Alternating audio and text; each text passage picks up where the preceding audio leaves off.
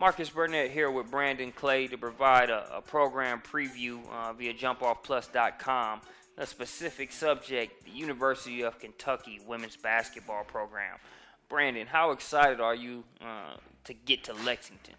Are you kidding me? Uh, we're, we're, talking right now, and we'll get to this, but maybe Big Blue Madness, man. I, I don't know. It's, it's crazy up there, man. I, have got to go check it out. They've got the program rolling. Um, I'm excited, man. We got to get it in.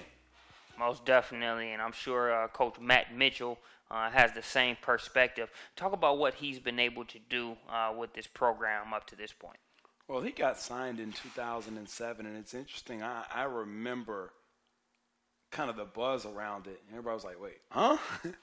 you know, when they made the, the coaching change there, and he came in with an energy and with a, a dedication right away to making that program better and I, I don't think that people had any understanding or any real foreshadowing that they were going to be able to come in and do what it is that they do. I mean, he's got 114 wins already, you know, just in six seasons. So they've been at the Elite Eight two years in a row. He really has done a good job, and, and the hallmark of of turning things around is you know your coaches being able to leave and, and, be able to go to other places.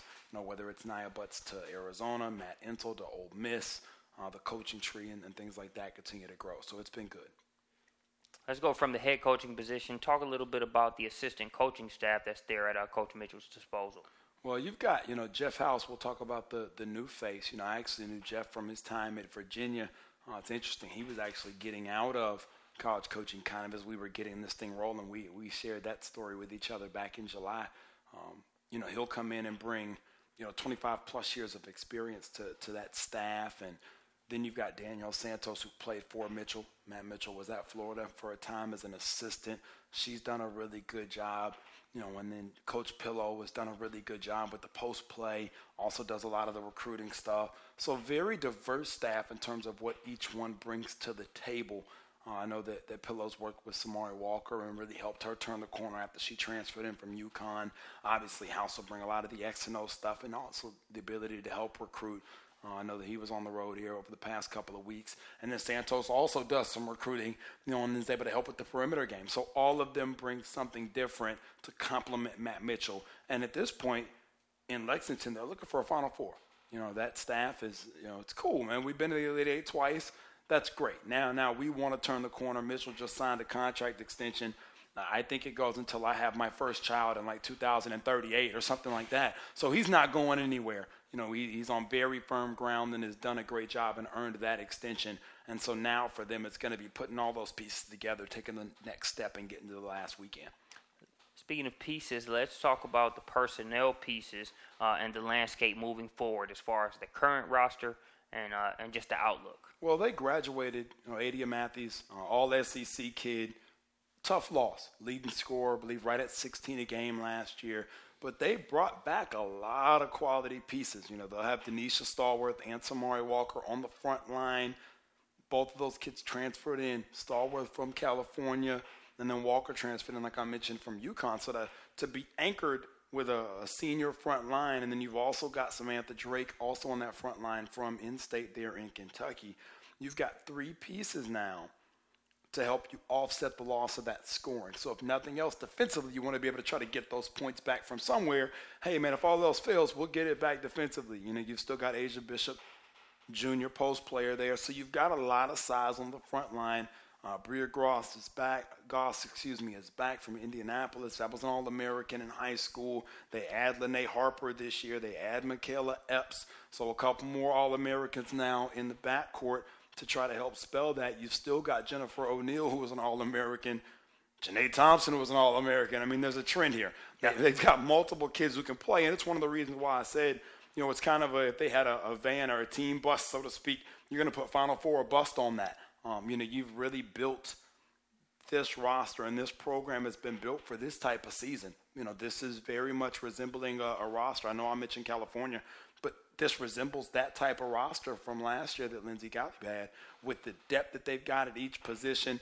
You know, UConn's gotten the best of them two years in a row, and I'm sure you'd love to avoid UConn in the Elite Eight, but you've got to feel like if you're Matthew Mitchell, hey, no matter who it is we see this year in the Elite Eight, we can win that basketball game and we can get to that final weekend and be in Nashville right down the street from Lexington, man. How cool would that be? You know, the entire Big Blue Nation would stand up about two, two and a half hours from home. Oh yeah, they'll love it. Now, uh, th- their schedule and the strength of it is definitely going to help them make sure they they've tightened up by the time uh, that Final Four time rolls, rolls around. Talk about that at a glance. Are you kidding? I mean, they start with Marist on the road. You know, Marist was a tournament team and always one of the best mid majors in the country year in and year out. They go on the road to them. They go on the road to Middle Tennessee State. They play Baylor in Arlington, Texas. They go on the road to DePaul. This is all before the first of the year, and then you throw in a home game with the Duke in there, another home game with Louisville. I mean, you're going to be battle tested with six, maybe even seven quality games before you ever get to SEC play. But when you want to be that good, you know, you look at the schedules of the teams that make it to the final weekend, regardless of the gender, whether it's male or whether it's female, they all play multiple NCAA tournament caliber teams. You know, if you're Matthew Mitchell, you want to play – nine to 12 of those types of teams at least to make sure that you're ready. You're going to get a bid, you know, barring just things going awry and going amok. You're going to get in. You want your seating obviously to be good, but once you get there, you want to have seen those situations, those late game situations where maybe you only have one timeout left at the four minute mark Maybe you're having to play with a backup point guard because your starter's gotten into foul trouble. Your starter has the flu or an ankle sprain or any of the things that we know happen in this randomness that we call basketball. And they put themselves in that position. So the schedule speaks for itself in that regard. Plenty of NCAA caliber heat, as we like to call it there. And I can't wait to get on campus and hang out. Yeah, Rupp Arena, one of the most most historic places uh, where you can actually go and catch a game. Uh, talk about some of the possible dates uh, when you'll be down there. Well, actually, one of those is at Rupp Arena, and that would be the Duke game on December 22nd. Actually, looking at, at that one. Uh, you know, also looking at the Louisville game as well on December 1st. That's if I don't make it to Big Blue Madness on October the 18th. I'm just excited to, to be in the mix. And when you look at what they've done as a program, you know, I, you know, I talked about some of the freshman recruits that are coming in next year.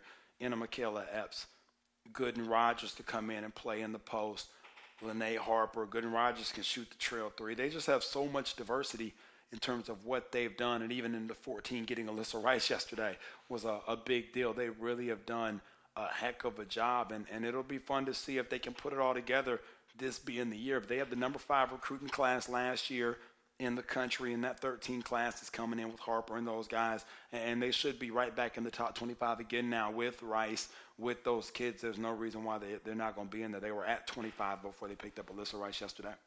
Big things popping down there in Big Blue Land. Uh, while I'm sure it won't be the best part of your trip, you're going to really enjoy go- flying into Lexington Airport versus what you have to run into leaving Atlanta and dealing with Hartsfield Jackson. You'll appreciate that experience, man. Maybe even tweet about it. Thanks for joining us here on this Prospects Nation podcast. Marcus Burnett signing off with Brandon Clay. We'll catch you back here next time.